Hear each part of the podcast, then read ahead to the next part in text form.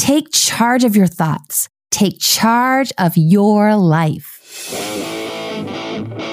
Psychologist, author, speaker, musician, former professor, and the host of Love and Life, Dr. Karin Anderson Abrell. Welcome to Love and Life. I'm Dr. Karin Anderson Abrell. One of the questions I'm most often asked surrounds masculine and feminine energy. How can independent, empowered women truly embody feminine energy? Isn't this notion essentially a contradiction in terms?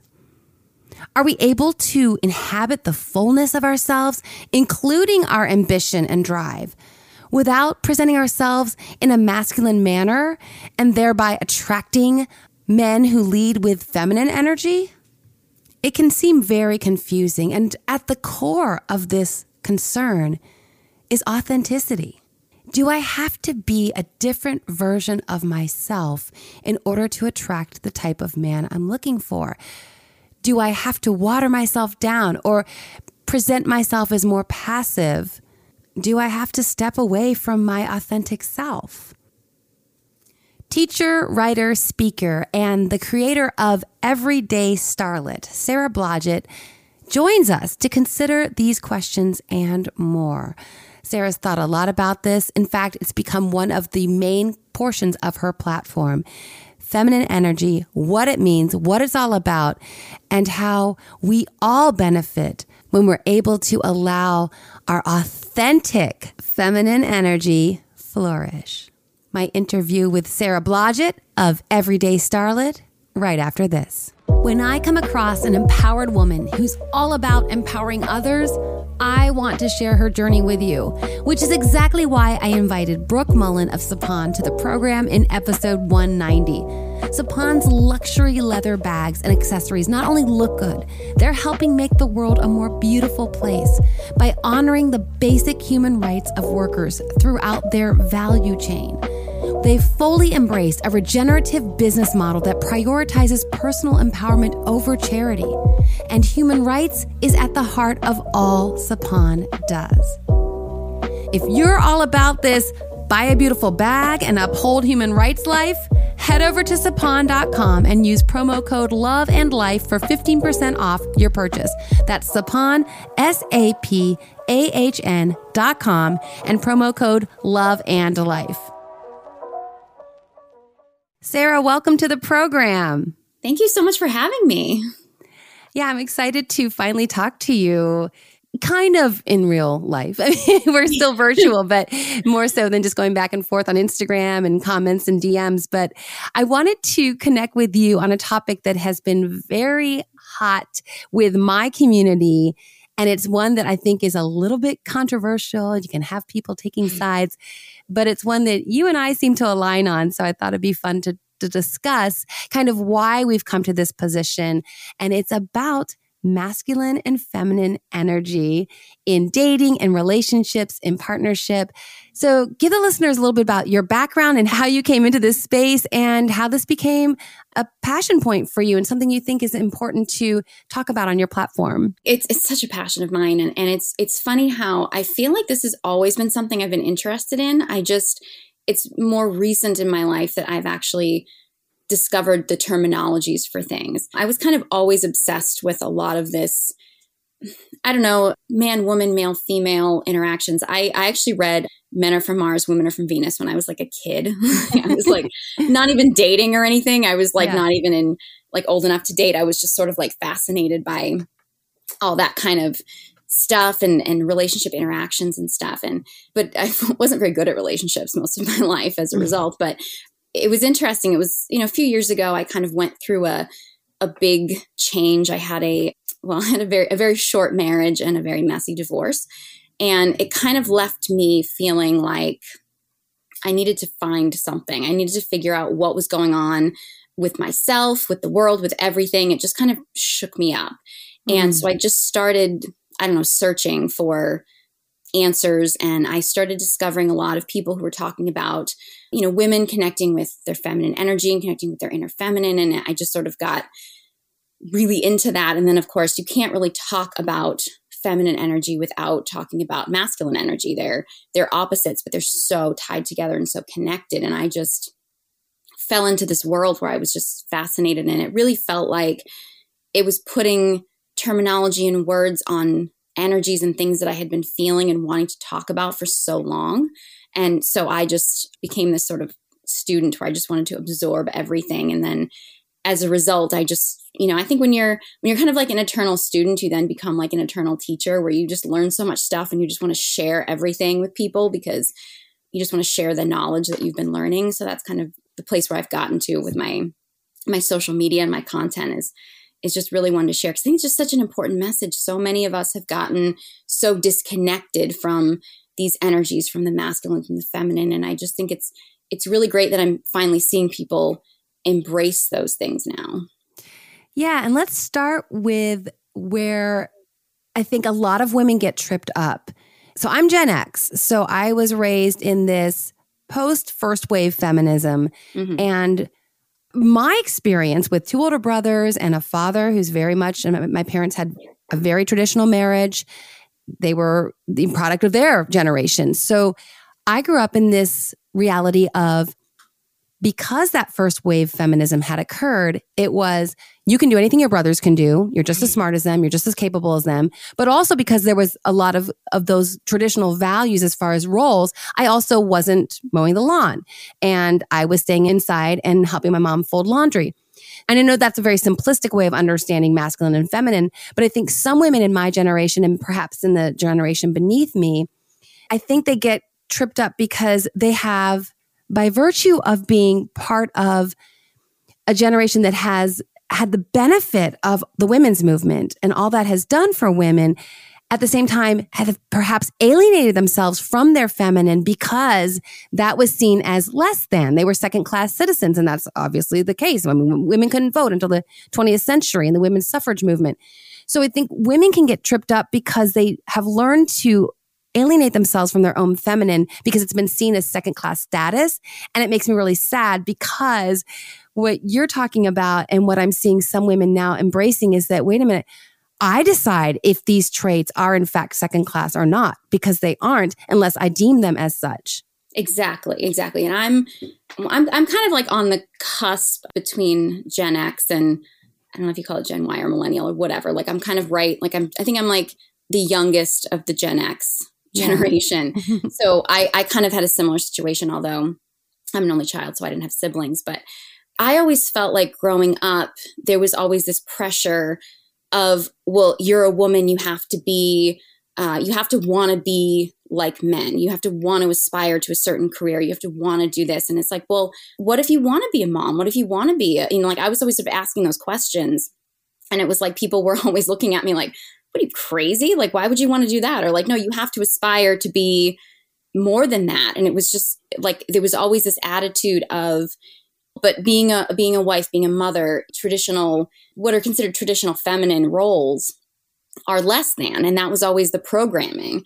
For me, that was one of the reasons why I had always questioned that because I mean, I was always a curious kid and was sort of like, well, but why are those things less than? They're only less than if you think of them as being less than.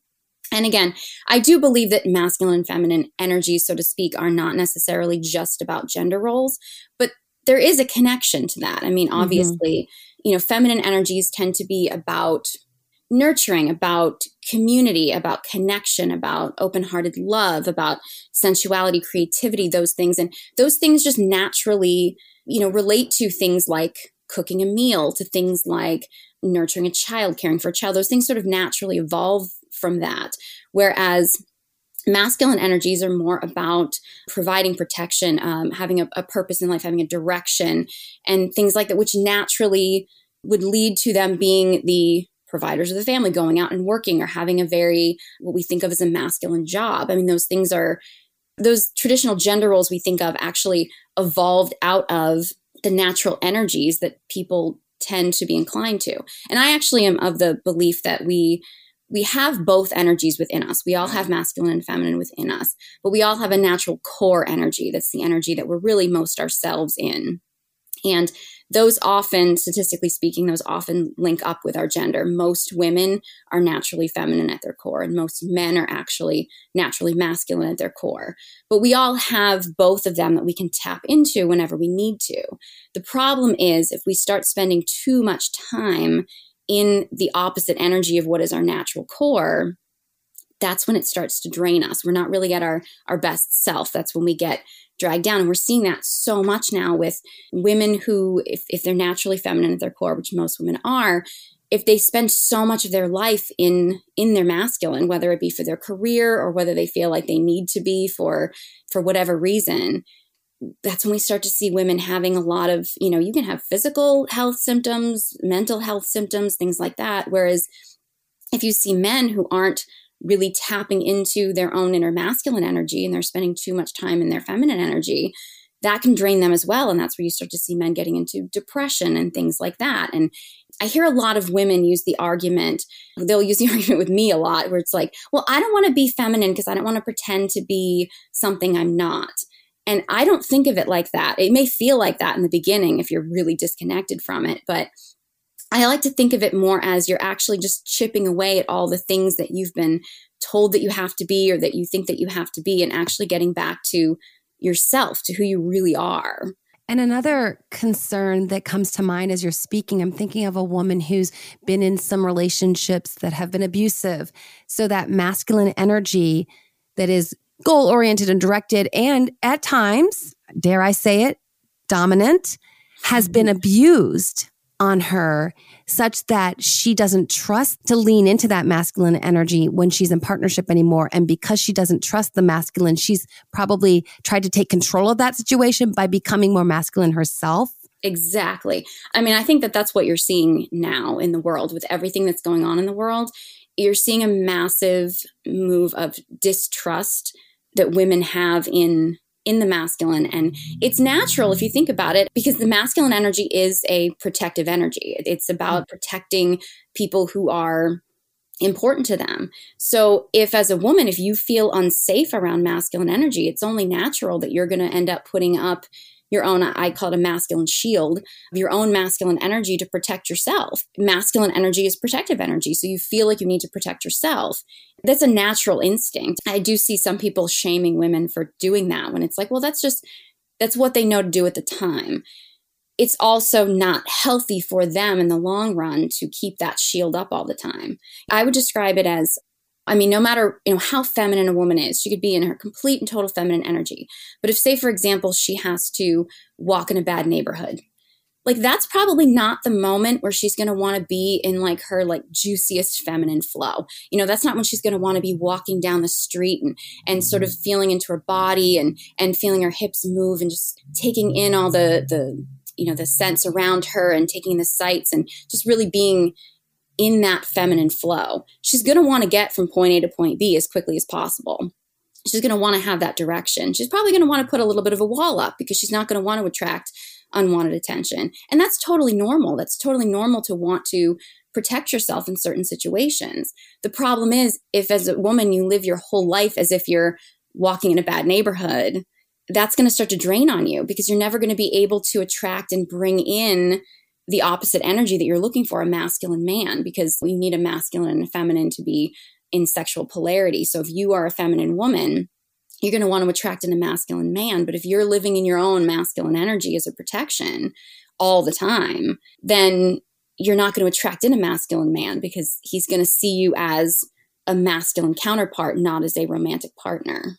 And you're more likely to attract someone who's passive, and then you'll probably get frustrated because you believe that you want a masculine energy in your life and in your partnership, but what you're projecting out into your environment is suggesting that that's not what you want because a, a true masculine man is going to probably find you abrasive and harsh, perhaps, and edgy. And I know I use those words knowing that someone right now is going, Oh, if a mm-hmm. woman has goals and, and she's determined and driven, she's abrasive. I get it. Like, I mm-hmm. get what mm-hmm. we're saying here that we have been taught that when we, like you said, when we perhaps in the workplace or in other contexts for protection, as you described, when I'm walking down the street in downtown Chicago at night, mm-hmm. I'm not looking at anyone and I'm certainly not swinging my hips. Like mm-hmm. you said, point A to point B. And so that's that protective side. But in my partnership with my husband, I'm certainly not carrying that same energy into any aspect of our relationship. And so it, it makes me think about how confusing it might be for women at times and frustrating because they've developed energies and ways of being. And it's really, like you said earlier, too, they've alienated themselves from themselves. They're not enjoying a part of themselves that really is who they truly are. And I think about parts theory in all of us have various parts. Mm. There's the protective part. There's the part that wants to be protected. There's the part that nurtures. There's the part that wants to be nurtured. We have all these different parts. And sometimes when we're making a big decision in life, those parts are doing battle and we have to sort them out. It can be useful to go to see a therapist and this part of me wants this direction. This part of me wants this. But here you're talking about the energy that perhaps has been subdued. I love that framework of it's really coming home to who you truly are to be more authentic and to resonate in the fullness of who you are as opposed to having these parts of yourself that are so disconnected from one another that you probably lack cohesion and the sense of fullness in your identity. Exactly. And I think that's one of the biggest problems I'd say most women in the world have right now is that we're so disconnected from our bodies. If you think about the number of women that are on hormonal birth control or some mm-hmm. kind of birth control that's messing with their own internal systems and things like that. I mean, think about how many women actually hate and resent their periods, like their menstrual cycles. Yeah. I mean, there it was called the curse at one point. I mean, the mm-hmm. the number of women that they hate their bodies. I don't necessarily subscribe to the the idea that to be feminine you have to look a certain way. I mean, I love girly stuff. I love being a girly girl, but I don't believe that being feminine is necessarily about wearing makeup or doing your hair. It's it's an energy. It's about connecting with the feminine parts of your body and your intuition and it's really about being in the body. And if you think about the number of women who actually hate their bodies, it's only natural that we're not going to be connected to our feminine energy because it literally is part of our body. It's who we are. We're connected to that. And if we end up hating and resenting all the parts of us that are innately feminine, that make us these feminine women that are connected with nature and mother nature. And we're all shut down. Our hearts are shut down. We're all hunched over computers and phones all the time. So our hearts are closed down. I mean, all these things that we do to our bodies and we're disconnected from our bodies. And that's actually one of the key pieces that I think a lot of women get really caught up in the idea of a masculine partner being the quote unquote dominant partner. And I think a lot of times women think of being, you know, if you want to use the word submission or, or whatever, those words I think get women tripped up a lot because they think of it as being a passive role of being mm-hmm. like, well, I just have to blindly follow his leadership all the time because if he's the masculine, then well, I just have to follow him around like a dog or something. I've actually heard women use that comment, but it's like no, it's actually about tuning into your body. And if you trust your body and you trust your intuition and you trust your wisdom heart, if a man then leads you in the wrong direction, you're going to know it. Like you're going to feel it and it's going to feel off. And that's when you can communicate to your partner that something feels off. It's not about just blindly following somebody and blindly walking around and being like, oh, well, he gets to do everything, say everything, and this and that. I think a lot of this distrust of men can actually be rooted to a distrust of ourselves if we don't mm. trust ourselves and being to tune into our own intuition and our own our own inner wisdom women's intuition is sort of a, a phrase for a reason it's women have so yeah. much inner knowledge and inner wisdom that's actually a big benefit to a masculine partner which i think is something that in our society gets really shut down a lot where i think i don't even think men necessarily see it as often because they're conditioned to not see it this way as a woman's intuition is, is hugely beneficial to a man as well, to a masculine partner, because most men at the end of the day are not going to want a woman who's just going to follow them around and do whatever they say. His ego may want that, but in reality, a man who's who's stepping into his masculine, if he wants to be in his king energy, he wants to be a, a leader, he wants to grow and, and actually find his true purpose in life. Having a, a, feminine partner who's tuned into her heart and her wisdom and her intuition and is actually going to let him know if, hey, I feel like you're driving us off a cliff and that makes me scared. Well, that can help him then know, okay, well, maybe, maybe this isn't the right direction. And it's not about being a passive partner. It's about not, not taking the wheel and being like, we're going my way. It's that knowing that he can lead, but you get to give him input. You get to give him feedback. You get to tune into your intuition and your wisdom that you innately have as a feminine being. And that's where you get the true partnership. It's not just like a leader and a follower. And a man who is secure in his masculine energy will, as you said, he will desire your input. He will request it. And again, this goes back to so many of the women in my community, as you know, who are single perhaps longer than they anticipated, or they're back on the dating scene after a divorce they have to do it all for themselves. They have to be mm. the strong, independent women, and they're capable and they're going to step into their masculine energy to ask for that promotion at work and to take care of themselves when they're living alone in an apartment in a big city. But if they are headed toward partnership, and as we've talked about, if they're looking for that masculine energy with a man's man, they really don't want to be leading anymore. They've done it, they know they can do it. Should they have to, if they're widowed or something, if they lose this partnership again, they can do it, but they really want that. Most of them will, whether they admit it or not, they really want that. And it makes me sad that I think A, they're not sure it's available to them, any true men out there anymore. They're questioning whether that exists. And B, they've been taught so many lies about what will happen. Like they're afraid to let go. And that word leadership or he's the quote head of the house that has been so distorted as in a woman being oppressed and all of her desires and her wants and her needs and goals in in the relationship are going to be put as second class to his. And that's really not what it's about because a true man who is comfortable and confident in his own skin and who he is he doesn't want some passive whatever honey. Like a real man does not want that. Right. No he doesn't want it and i think it was i think it was jordan peterson talk about you know some men think that they want a partner who's going to agree with them all the time and he's like yeah that'll be that'll be entertaining for like a week yeah or like maybe even a month but after that it's just that's going to get boring you don't want someone who just agrees with you all the time now granted you also i think most men who are you know truly stepping into their masculine I mean, if, if they wanted a, a buddy or a business partner, then they would just hang out with the guys, right? They don't necessarily want someone who's going to be butting heads with them all the time. Right. But they, they're not going to want someone who's just going to be like, yes, dear, yes, dear. I mean, that's not, that's not gonna, I mean, for one thing, that's, that's gonna be so passive, it's gonna be boring. That's not the excitement of life. You know, the excitement of life is having a connection with people. Have you heard? You can now listen to my book, Single is the New Black. Don't wear white till it's right. As you know, I wrote the book I wish had been available to me when I was single. So obviously, it's not about how to snag a man.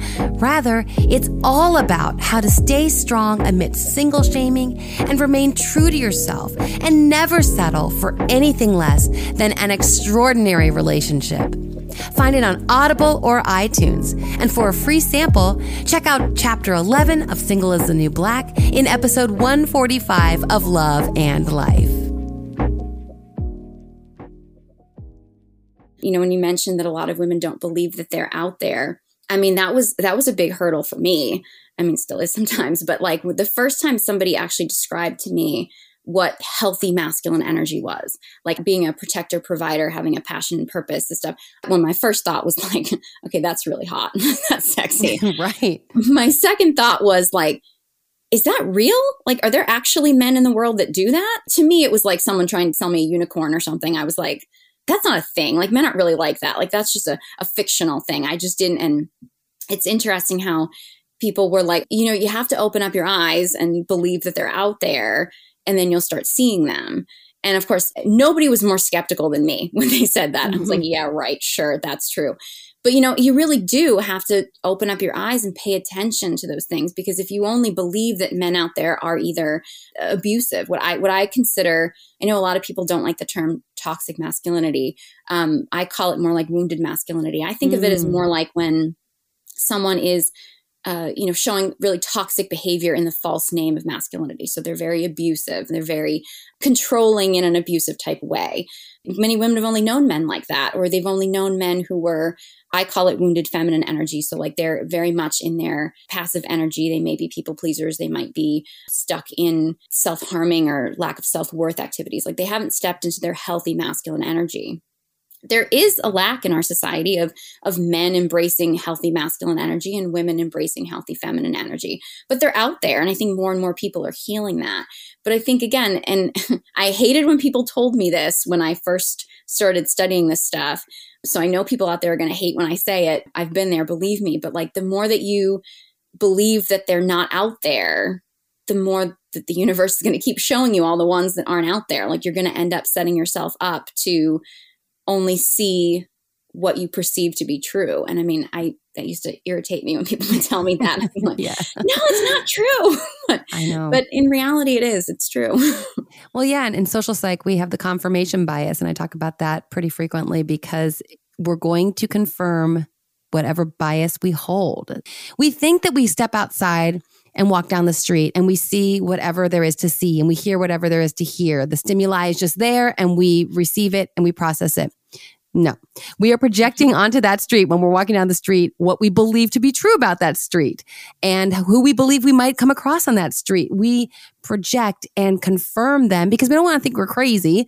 So right. if I'm convinced that there are only passive, effeminate men out there and no true leaders who won't dominate me, like there might be some masculinity out there, but it's going to be toxic for sure. That is exactly what I will see and that drives people crazy too. And I, I didn't like that at first either, because I think when we have these struggles in our journey, and for me, obviously being single so long, and now you're back on the scene, there can be those times where we go, no, they don't exist. There's no good men available. And I think, oh, that's like literally the worst thing you can tell yourself if you're looking for true intimacy and partnership to box yourself in with that confirmation bias. It's a tough thing to get over. And mm-hmm. and that's why that's why it feels I very true. Yeah it oh it does. I mean it's it's totally feels like your reality. And that's one of the reasons why I, I don't love personally. I get why people do this as a marketing tactic so i don't shame anybody for doing this but i don't love the idea of promoting stepping into your feminine energy to get a man or get a husband or or anything like that because i just feel like yeah that can happen. It can totally happen. It also is so important for yourself. It's important for your health. It's important for your whole life. And I think it's also important to the world, like universally. I think universally, if if women actually stepped into healing their own feminine energy so that they were the best versions of themselves and men stepped into the best version of their masculine energy I, I, think there's so many things in this world that would heal so i really encourage women to connect with their feminine energy and, and i encourage men to connect with their masculine energy for themselves first and for the for the world for the universe however you you know choose to look at that. And i think the right partner is going to naturally come into your life as a result of that as opposed to feeling like because i think one of the patterns i see a lot of women get into is like okay well i'm going to try to be feminine and then if they go out on a bad date or they get have a bad experience with somebody on a dating app or they even get into a relationship and maybe the man disappoints them or something it's like well i did this for nothing. And it's like well no you didn't do it for nothing. You did it for yourself first. Right. And this person may not have been right for you or or even if they are the right person in your relationship i mean anytime you're in a relationship with someone at some point they're going to do something that's probably going to irritate you. It doesn't mean that all the work that you did was worthless. It just meant that that's just the way things went at this time. And you know, again with with men, I think a lot of men get marketed to um, which I think is kind of toxic, is you know, we'll step into your masculine, you'll get a lot of chicks, and just oh, like, well, that's kind of the opposite of masculine energy, really. Right. But you know, and that's not healthy either. But then it sets everything off to this. Well, I'm doing this for other people when I think it's really important to do it for yourself first, and then sort of do it for the world. I mean, I mean, this may sound very like out there, but I think it, it can heal so many things in the world if we actually have people stepping into the best versions of themselves, which again, I think goes back to the idea of the reason why we push masculine energy on women so much. The reason why we we discourage men from being in their masculine is because we're not at our best when we're not tapping into these energies which are so natural within us. And when we're not at our best, we're easier to control. mm. we're easier to manipulate. It's healing to to ourselves and to the world to to actually tap into these things, which are so they're so natural within us. I mean, it's not about being somebody else. It's about really finding yourself and having fun with those parts of yourself. Yes, now that I'm married to a masculine man, and like I said earlier, I know so many of the women in my community they know that they can be that strong, independent woman, but they're looking for that polarity that you speak to. And it's really fun. It's not like I've changed my mind about any of my opinions or any of my positions or my philosophy in life. And I talk about those things when it's appropriate in the appropriate context. And I talk about them with my husband with a lot of fervor. I'm not a watered down version of Karin now that I'm in this traditional marriage. I'm able to enjoy the fullness of how God's wired me and part of that and an enormous part of that is to have that being appreciated and nurtured in my relationship. And, you know, one of the biggest reasons why relationships fall apart is not having sexual polarity. I mean, you see so many couples that talk about, well, we've been together for so many years, we're not interested in each other anymore. And, you know, sexual polarity is essential. I mean, and it can it can die out, but it only dies out in a relationship if you let it die out in a relationship. I mean, in order to have sexual polarity in a relationship, you you need a masculine energy and you need a feminine energy. And I think the problem with a lot of couples is they end up falling into either both people embodying the masculine energy. So you've got you know like buddies or you know business partners or you're both leading with direction or oftentimes you if it's if it's in a negative way it can be two people butting heads all the time or you get into two partners that you know if you both sink into feminine energy so you're basically kind of like your two girlfriends who just sort of gossip all the time and and, and you're your friends and it can be there can still be a lot of love there in any of these situations but you don't have that that sexual chemistry, that like sexual turn on. And I think oftentimes too, when you, you get, I mean, the really common one that you see in couples nowadays, and I think it gets really perpetuated in the media as being normal, as the idea of the uh, the nagging wife and then the passive husband. Oh, yes. That I mean, it's so. I mean, that's every sitcom that it you can is. possibly imagine. And and I think so many people just think of of that is well that's just what marriage is that's what i've heard people say that to me and i'm like okay if that's what marriage is i want no part of it right right what what happens in those in those situations is is the woman is taken on the masculine role and she's probably pretty bitter about it which is why she's nagging and angry all the time right. and the man is taking on the the more feminine role and he's probably more lazy, maybe people pleaser. A lot of times when men spend too much time in their feminine energy, they end up sinking into depression and, and a lot of self harming activities, addictions, things like that those things can happen in, in men or women when they have a really bad connection to their feminine energy. But you get into that dynamic. So he's not happy either. He doesn't really like being bossed around, but he hasn't actually stepped into his masculine energy in order to lead the relationship. She feels like she has to. She's resenting him for it. And you just end up in this spiral. So, yeah, you do have a masculine and feminine partner, but neither one of them are actually at their best. They're not actually living and you know, that's not to say there are there are some women out there who are naturally masculine and there are some men out there who are naturally feminine. It's not common, but it is possible. And if that's the dynamic that people have and they're actually, you know, the woman is happy embodying the masculine energy and the man is truly happy embodying the feminine energy, then great. Or, you know, even in I mean, I've had some people who've I've talked to on social media and stuff who are in same-sex relationships who talk about these energies. And I'm, I'm a woman. One time I had a, a, video I was talking about, you know, the man taking a lead in a sexual situation and it being a turn on for the woman. And this woman was like, she's like, look, I'm married to a woman. I'm a lesbian. And when my partner does that and activates her, her masculine energy, nothing turns me on more. So it's like it, it these energies exist and it's a matter of, of being in the energy that you're most comfortable in. But in order to have sexual chemistry, you need to have a masculine partner and a feminine partner. That's the turn on.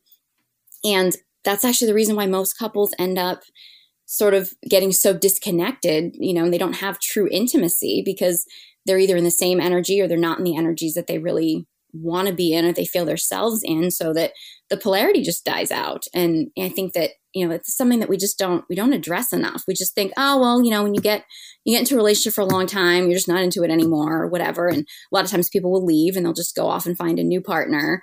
And they may have a little bit of polarity with a new partner because of the adrenaline or the newness or whatever but if you if you're still in that same pattern where you're still you know not disconnected from your natural core energy you're just going to end up repeating that same pattern with a new person it's just going to keep happening until you you learn to really connect to yourself and what you truly want in a partner. Absolutely. And it really does concern me. I'm deeply, deeply troubled by the way that men are presented in, as you mentioned, sitcoms, because not only do you mm-hmm. see the nagging wife and it's just, even the commercials, like the buffoon husband who doesn't know how to start the washer. And they, mm-hmm. and what does that do for families? So then a lot of the sitcoms, the teenage boy, he's the smart aleck and the little three year old girl is telling dad what to do. I mean, it's so twisted. And the hierarchy in the home is screwed up, which again is another conversation for another podcast episode. Yeah. And what are we doing to men? So talk about wounded. You were talking about yeah. wounded masculine energy. And it reminded me when you were speaking a moment ago. So my first job as a therapist, I was in the South Side of Chicago working with kids in the child welfare system. And I remember being struck, and I'm just, what, 24 years old, just graduated with my master's in clinical psych. And I remember being struck by the little boys that would come in for therapy sessions with me, like three, four, five years old, they were posturing. They would strut into a session with me, acting hard and tough. And at first I was so confused because I thought, why, why are you trying to act all big and bad? You're literally five years old. Yeah. And then I started to understand, well, dad wasn't around. Mm-hmm. This was the typical scenario was a mom who was addicted to a drug. Mm-hmm. The father had never been part of the picture, usually several different fathers. If there were multiple kids in the home, the father was incarcerated or was in a gang. I mean, just the, these realities of Southside Chicago. And it occurred to me that this little five year old with no man in the house probably felt pressure at some level that he couldn't even articulate, obviously, to man up and to be the masculine energy in the home by virtue of his own woundedness because dad wasn't around to give him the support that a child needs from a father. He didn't have that strength in the home. And it was so sad for me. Mm. And as a young therapist, hoping to, you know, I'm going to change the world. Here I go. it was really painful to watch having come mm. from a traditional home. Of course, the older we get, we start to realize things that we took for granted and being so thankful for the presence of my father, a strong father who was appropriately strong and not domineering, but yes, in charge and leading the home.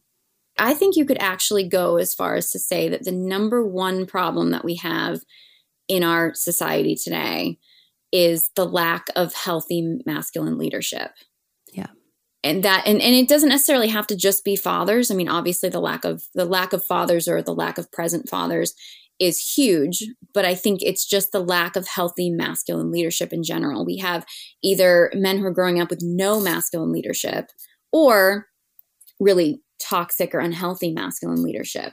And there's actually there's a lot of research that you know in many cultures in the history of society men needed to be initiated into their masculine. They needed to let go of boyhood and they needed to be initiated into manhood and that it had to be sort of the elders of the the community uh, who were seen as the the healthy masculine leaders of the community that would lead young boys into into manhood and we don't really have uh, men right now in our society who are i mean we have some like it's not that they don't exist but we have a, a serious lack of that in our society um, so we have a lot of uh, you know, men who are either being raised by mothers who are having to be in their masculine energy because there is no father around, or mothers who are sort of expecting their sons to be masculine, but they don't know. I mean, you know, boys boys don't necessarily automatically. I mean, I do think there's a lot of instincts and there's a lot of instinctual stuff that comes along with that, but most cultures in history have believed that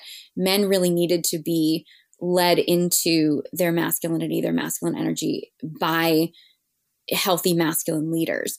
A lot of beliefs come that most women, it's sort of like they're connected to nature. So Mother Nature sort of initiates women through that process naturally. I think you could easily make the argument that the way that our particular society is structured is women kind of get conditioned at a young age nowadays to be more masculine. So now the challenge for women in our society is learning how to break through those barriers to connect back to our feminine energy. But it's sort of thought that if we were naturally as women if we naturally evolved and didn't have all those conditionings that that got put on us at a young age that we would sort of naturally evolve into the feminine being that we were kind of intended to do. Like like we're connected with mother nature. Mother nature kind of initiates us. Mother nature gives us our menstrual cycle. It's just it's kind of a natural evolution whereas with with with males you need a a healthy masculine leader to to really guide him into that masculine energy. And i think also too it's really important for young females to to see healthy masculine leadership, to know what to look for. I see a lot of people who online who shame women for being in bad relationships or for choosing the wrong men or for choosing, you know, unhealthy or toxic men or, or even passive men or things like that. And it's like, well, you know, if if a woman has never had a an example of a a healthy masculine man. I mean, again, like when I heard what it was, I was like, really? Is that a thing? it's it's hard to know. I mean, if you don't really know what you're supposed to be looking for in a partner and you're just thinking, okay, I mean, I, I grew up with with the idea that that 90s sitcom dad. It's like, okay, well, when you get married, you're going to have to take charge. You're going to have to boss a man around because he's going to be passive. And, you know, I would get into those relationships and they would always be so draining on me, which is one of the reasons why I wouldn't, I would, I would go really long periods of time between relationships because I'd be like, God, this is exhausting. Like I'm tired of being the leader all the time and, and this guy being passive. And I just didn't think there was any other way because I think that that's, it's such a common theme. So if you don't have these healthy masculine leaders in a society boys don't necessarily know who to go to as role models or as leaders and girls don't really know what to be looking for when it comes to to a healthy masculine partner. I used to teach a course at chicago state university my first job as a professor and i taught it was really cool it was social inquiry. So i was a psychologist then there was an anthropologist and then there was a sociologist. So we would take these content domains and explain to the students it was in the honors course so the students were really intrigued by this sort of thing like what is the difference between your disciplines and how would we take something like inequality how do we look at that from a sociological framework from an anthropological and then of course psychological and the anthropologist was a fascinating brilliant professor who would speak to these rites of passage that you're mentioning that we mm. don't have and how that does affect the developmental trajectory and identity and all kinds of really big issues and yeah, like you said, Mother Nature gives women, we kind of have the rite of passage because we know we're moving toward womanhood when we start our menstrual cycle. Mm-hmm. But men don't have anything that's quite that defined. Mm-hmm. And some of these, oh my gosh, if you listen to some of these rites of passage that they have in some of these cultures, from our Western mindset, we're like, oh my gosh, that's so harsh. Like the kid right. has to go out in the woods and, and, survive for two weeks by himself. And when he comes mm-hmm. back, he's a man. Or if he doesn't come back, I guess he's dead. I mean, like mm-hmm. we go, what? But the kid shows himself who he is. He mm-hmm. is able to believe in his own manhood and masculinity by virtue of what he has shown and demonstrated to himself he can do. Men today, young men, we've got the 28 year old, the 32 year old living in their mom's basement playing video games all day. Mm-hmm. Have they ever been given the opportunity to show what they're made of? Yeah. And I mean, and again, speaking of video games, it's interesting. I shared a, a post. It was a, a man who made created the original post. He created it for men, and I reshared it about the the dangers of video games, of sitting around and playing video games all day for men. And it was amazing the DMs I got from like angry men who were angry that I had shared this, which I also thought was interesting because I was like, why are you attacking me for sharing it? Why aren't you going to the man who originally created the post and discuss it with him and actually mm-hmm. go to him?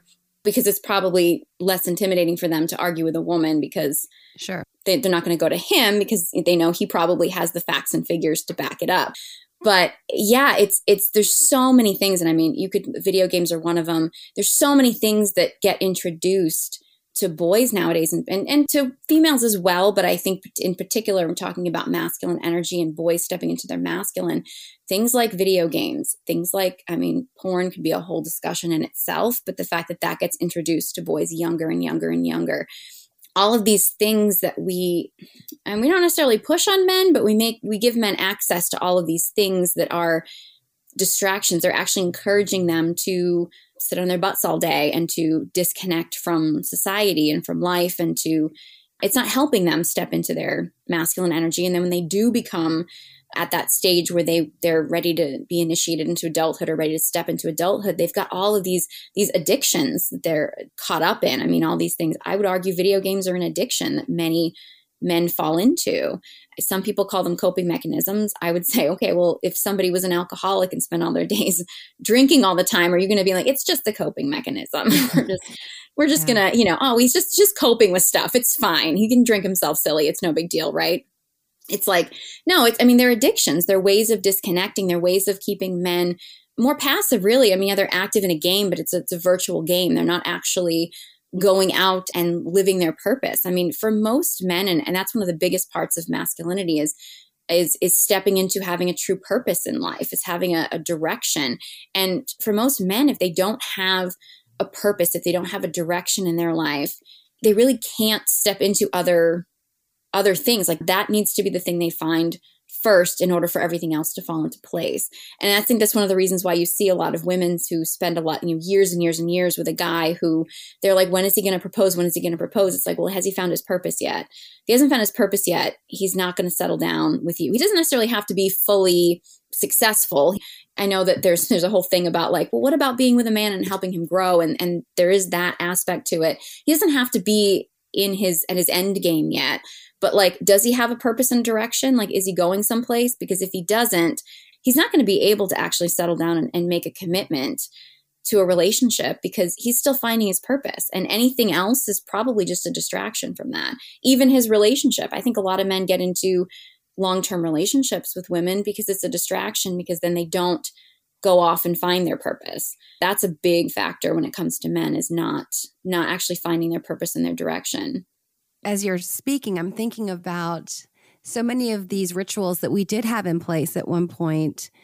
And I'm sure when you speak to this, they're all over you because that's so archaic. But I think about in the day, a man couldn't just like slide into your DMs and be like DT DTF or whatever.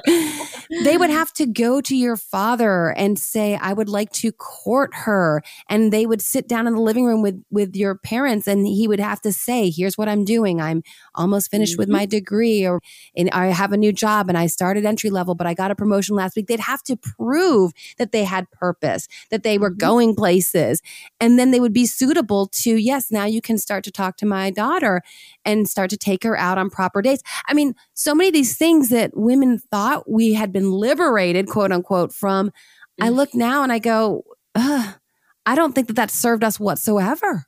No, not at all. at all. it didn't. And it, it's interesting. I, I would say probably the number one thing that I get hate for saying online is that men should be paying on dates and the amount of hate that I get is just like over and it's ridiculous that it's like you know that was a thing for centuries. That was always a thing like and the fact that so many many men get so triggered by that nowadays uh you know why should we pay? It's like well and look i'm not suggesting that any man has to go out and on a first date and fly a woman to paris and give her a five course meal or anything like that but it's like when you're on the date like you're you're essentially getting to know each other and you're showing her that you're capable of buying her a meal i mean that's a basic primal thing for to show yourself as a provider and to say hey look i i'm able to provide a meal for you yeah. I mean, I think about it too, how ironic it is that it's like there used to be a time in, in caveman times when, you know, a man didn't get to mate unless he could actually kill the biggest meal for dinner. And it's like, we're not even asking men to go out and hunt anymore. We're just asking them to pay for a meal. Right. And a lot of this is hardwired into our mm. mating psychology, as Dr. Welch talks about it. She gets a lot of hate too, but it's science based. Mm-hmm. People get so upset about it. And I think it makes me sad in a way because it's getting back to one of your earlier points. It really is infringing on our ability to enjoy the fullness of who we are. I'd love to connect with you via my weekly newsletter. Joining the Love and Life email list ensures you're the first to know everything going on in the Love and Life family. You'll receive insider perk pricing for consultations and events, and it's the best way to keep in touch when I do what the research suggests is very healthy and take breaks from social media. Subscribe on my website, loveandlifemedia.com. And as a bonus, you'll get my free Empowered Dating Playbook. When couples come to you or when women come to you and they they want to find that polarity and maybe they are they've been wounded themselves so they're fearful they don't believe like we talked about that these men exist how do you encourage them to resonate in the fullness of their feminine energy on a date without feeling that they're being so vulnerable or that they're setting themselves up to perhaps get a dynamic that would be abusive or could be hurtful because that's going to send a signal to someone, a very dominant man who's wounded and operating from that not secure masculinity, but that quote unquote toxic masculinity. What do you suggest? Well, I'm a, a, huge advocate of women really tuning into their bodies and connecting to their intuition. I really, really believe that as women, we have so much inner knowledge and inner wisdom that we just we just barely scratch the surface of. So I think the more that women actually learn to tap into their bodies, the more you'll know. Like you'll see it ahead of time. It doesn't mean that the toxic men or the passive men aren't going to come into your life. You know, people are who they are and everybody's in a different stage of healing in their life and a different place in their life, but you'll know it a lot sooner if you just tap into that. And the more that you connect with your body, I think of it as like, you know, the masculine is sort of the mind and the feminine is like the body. And when you feel into the body, you have this inner wisdom. It's almost like your heart knows. And we, we've all had those experiences as women where, you know, we get into a relationship with somebody that's just wrong for us in whatever way it is.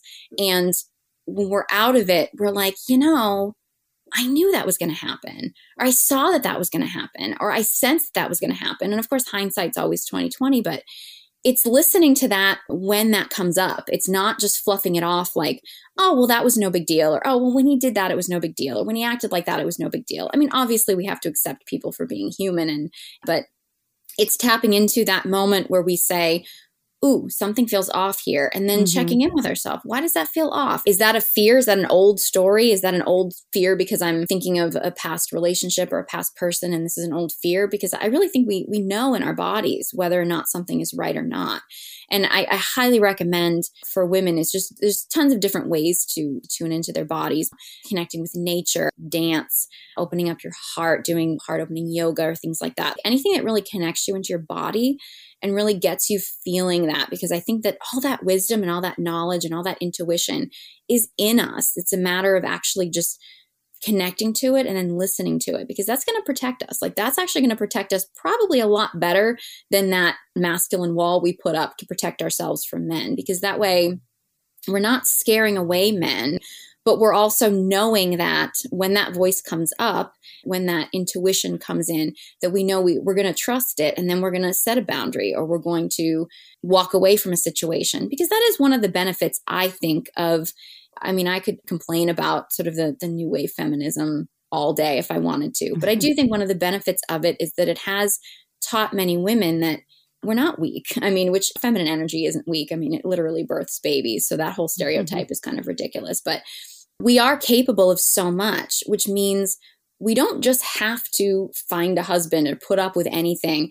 We can actually tune into our bodies and actually say, okay, is the situation right? Is the situation, does this feel good? Does this person feel good? Is he in his healthy masculine? Or is he showing signs that he is going to be abusive? Is he showing signs of of not leading? And and when we tap into our bodies and we actually listen to that intuition, I mean, it's just it can give us a sense of safety that we really can't get any other way. And there is research on women's intuition. And I've heard it explained before that we have our corpus callosum is have you heard of this research where the connective tissue of our brain? The science words for it, like you do. well, I'm trying to remember this research I had heard of before that says that we have more connective tissue between the hemispheres of the brain. So we receive information because the left is the more logical and analytical, and the right is mm-hmm. the more artistic part of our brain. And so, so for example, if we're speaking face to face, it's my right hemisphere that is perceiving and interpreting body language, but it's the mm-hmm. left hemisphere that's interpreting the actual words. And that because we have more connective tissue, we've got more communication going back and forth between those two hemispheres than men do. Now, I've heard this, I, hmm. I can't, I don't have a source. I should look mm-hmm. for it to see if I can find one. But that allows us to have that intuition. So, this whole women's intuition, mm-hmm. I mean, we've heard of it for years. There's a good chance that it's neurologically based. And and also, when you were speaking, it reminded me of a book. I don't know if you've read it called The Gift of Fear. Oh, I haven't read that. Yeah, and it would be a good one for any woman who feels that they have had problems in the past, trusting their intuition, not detecting those red flags, because we intellectualize a lot and we'll go, Well, mm. I don't know. I got the, this gut feeling that this is off, but oh, there's no reason for it. In those cases, especially when we're talking about starting to trust someone and taking that in an appropriate pacing, of course. But if there's a something we just can't put our finger on, goodness, just trust your gut and get out. And well, the gut, the gut instinct is the reason. I mean, like yes. you said, like the gut instinct, but there's no reason. It's like, well, no, the gut instinct is the reason for you to question yes. that. You know, we wouldn't have a gut instinct if we didn't have a right. reason for it. No, right? such a good point. I just think sometimes in our heads, right, we mm-hmm. we want to find that mm-hmm. that tangible we want something that feels more concrete than our mm-hmm. gut.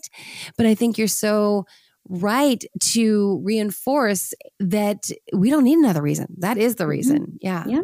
100 100%. Yeah, that is the reason is it's our bodies letting us know that there's something off here and our brain may not know it yet, but our bodies are telling us, which I, I really believe that the feminine is really it's in the body. We're connected to the body, we're connected to nature and and one of the things about feminine energy is that we desire connection. I think it's one of the reasons why you see so many women who are in their masculine all the time in careers and they have these great careers, but it's like, oh, but I still want a relationship. It's because when you're a feminine being at your core, you want a relationship. So it's also knowing that you won't just do anything just to be in a relationship because if you see so so many women make so many justifications for men because they want to be in a relationship. They want connection. I'm in a lot of women's groups online where they break down relationship situations or they break down text messages or things like that. And so many of them, it's like, oh my God, these women are really rooting for these men to be good guys. And in some cases, you're like, oh my God, he's just not. you know, you know, we can see it from the outside because our hearts aren't in it. But as feminine women, we really do desire partnership. We desire connection. And that desire isn't bad. It's just knowing when to listen to our gut, our heart, when to listen to the part of us that's telling us, hey, this may not be the person that you want to be in connection with. But desiring a connection and wanting a connection is totally normal. I think a lot of women beat themselves up over that too about like, oh, well, why do I not feel like enough without a man? Or why do I not? It's like, well, you should still be enough, but it's not wrong to want a partnership. It's not wrong to want a man. I think a lot of women see that as a weakness they're weak if they want a partner. They're weak if they want a man. And it, that's not a weakness. That's an innate desire where as humans we want to we want to mate. Like we want to be with people. We want connection. We want love. It's not a weakness but it's also knowing that when those gut instincts come in that we'll actually be willing to say okay this isn't what i want. And knowing that you knowing that you are strong enough on your own to be able to walk away from it if that's the case it's that distinction between needing someone to fill some void or to validate you and wanting and desiring partnership. But I agree with you. I hear it a lot mm-hmm. that women feel almost a bit of shame. And I think, no, that there's no shame. It's how we're wired. Most of us, we're not mm-hmm. recluses. We want our person, but we want to mm-hmm. want the person and not to feel that we're approaching connection and partnership from a need based energy because then we're we're vulnerable to perhaps not looking at those red flags and not trusting our gut and just wanting that person so that everything looks perfect on paper when the relationship is not, in fact, anywhere near perfect and could be then veering off into abusive dynamics. Mm-hmm. If you have just a few seconds to help me out, I would so appreciate it. You can do so by heading over to Apple Podcasts, giving us a five star rating and a few sentences of review that helps others find the program and join the Love and Life family. And that's actually why I think right now is kind of the best time in the course of history for us to to heal these things and to really because if you think about it, we kind of moved from this in 1950s dynamic of the husband he had to make money. The wife had to be with him because she needed the money. He needed somebody to raise his kids and to sleep with and whatever. And like everybody was kind of together because they needed each other. Women needed men men needed women and, and there was this dependency. And then we sort of moved into this phase of everybody had to be independent. You know women were in the workforce and men didn't have to provide for families. Everybody was kind of independent and everything kind of got all crazy with you know everybody like i can do my own thing. I don't need anybody and if you think about it now, most women know that if they needed to, they could take care of a family themselves. We know that we could do these things. We know we're capable. We know we're able to have careers and live our lives. But many of us don't really want to do that. They don't want their lives to be just about their careers. Many women are realizing that they actually want family and, and, many women actually want tradition not every woman obviously but they desire that so that they're they're going into relationships with like okay what do i desire in this relationship and men get to kind of move into this okay what is my purpose? Many men are actually leaving traditional fields and finding their own purpose getting out of that sort of um, matrix some people call it or whatever and are actually like finding their true purpose in life and living their true purpose and they're getting into partnership with a woman who actually supports that true purpose and they're not feeling like oh i'm just working this job that i hate just because i have to support this family who depends on me so they're going into this with a partner they desire because they're finding a partner who truly supports the purpose that they desire. And everybody's really getting into more of a desire as opposed to the dependency of, okay, we need each other, but we're resenting each other because we need each other. And they've moved through that stage of, I don't need anyone, I don't need you, I don't need this. And they're moving into this other stage of, what do I desire? And then finding the person that matches with what we what we truly desire in life. And I, I think it's actually a uh, well, maybe I'm just trying to convince myself this is a great time to be, you know, finding relationships and partnerships. But I do think it is. I mean, if the more people that heal these things, the more people that actually connect to what they truly desire and who they truly are, I think we're just going to be happier as a society in general because of it.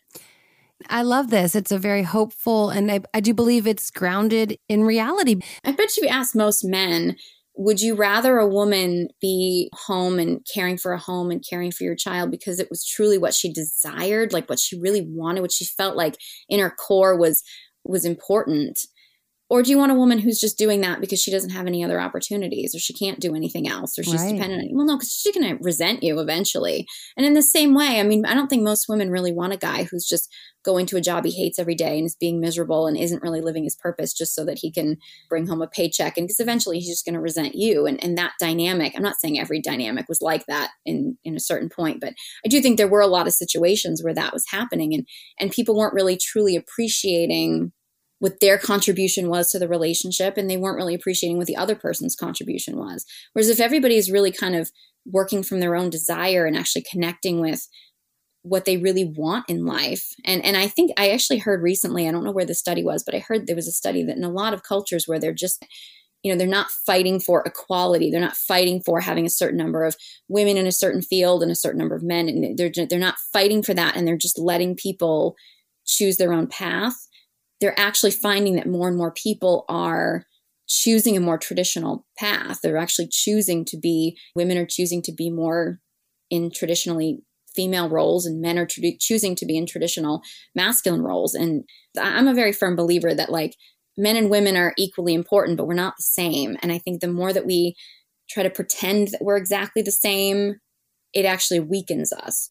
You know, if we really want to give people the freedom to choose, and you know, we have to kind of accept the fact that we may not have a completely equal society as far as an equal number of women in certain positions and an equal number of men here and there because if everybody shows up at the table as their best self and brings their own gifts to the table, then everything's going to kind of work out because those gifts were designed for a reason. I mean, I like whatever you believe created us, they didn't get it wrong. You know what I mean? Mm-hmm. Like they created us this way for a reason so that everything would work out the way it was intended to work out. I think if we kind of get back to that and back to our truth and who we truly are, things are going to work out probably better in the long run. I love this conversation, Sarah. I could go on and on. I have like 20 more questions for you, but I want to thank you so much. Where can listeners connect with you if they have questions, or do you offer courses, or do you see clients? Well, right now I do have an online course that's uh, for women, and it's really kind of a, a beginner's guide to tapping into your feminine energy for women who feel like they just don't know where to begin. And I mostly am on social media. So I have a website called Everyday Starlet. It's kind of evolved over the years from like a beauty blog to fashion to talking about relationships now. I'm very active on YouTube. Have a YouTube channel, Everyday Starlet, where I have a ton of free resources for people about this stuff. I actually do film breakdowns where I take popular films or TV shows and things and I actually try to pick out some of these energies because I think sometimes when you see it in the dramatization of of film and TV, and you see these energies in an over the top form, it can help you to really spot some of these dynamics in your everyday life.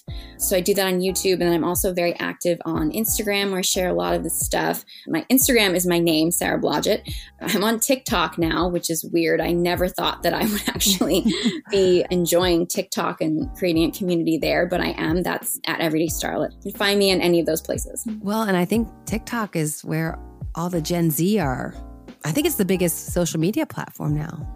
It might be. I don't know. I was I was really shocked that I actually enjoyed it as much. I just yeah. posted a short little like film clip breakdown on there and it just took off and people are just we're going crazy over it. So I'm like, all right, I guess I'm on TikTok now. You're like, I'm a TikToker. Here yeah. I go. well, Sarah, thanks again so much. I've really enjoyed our conversation. I look forward to delving into this stuff again at some point with you. Thank you so much.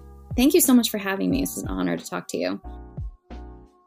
The love and life hack for this week is trust your authentic feminine energy. It's not about posturing or pretending or trying to be someone you're not. It's about leaning into who you really are and into the fullness of your femininity. Thank you, as always, for joining us today. It means so much. If you'd like to connect further, head over to my website, loveandlifemedia.com. There you'll be able to sign up for my newsletter, and you'll also receive your free empowered dating playbook. If you haven't taken advantage of our Sapahn promo code Love and Life for 15% off one of Sapahn's gorgeous purses, backpacks, wallets, crossbodies, there's still time to do so. Buy a bag and support human rights. Sapahn, S A P A H N dot com, promo code love and life. Take charge of your thoughts, take charge of your life. This is Dr. Karin Anderson Abrell, and until next time, make it a great week.